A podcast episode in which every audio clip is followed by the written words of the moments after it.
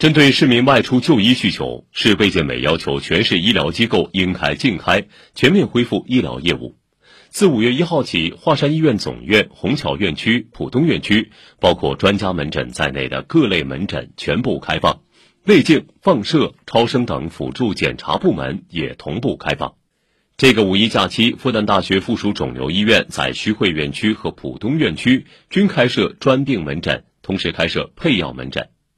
复旦大学附属中山医院除劳动节期间门诊照常开诊外，于五月二号、三号上午开展了中山医院互联网医院云端义诊活动，共有近三千位患者咨询。以上由记者吕春露报道。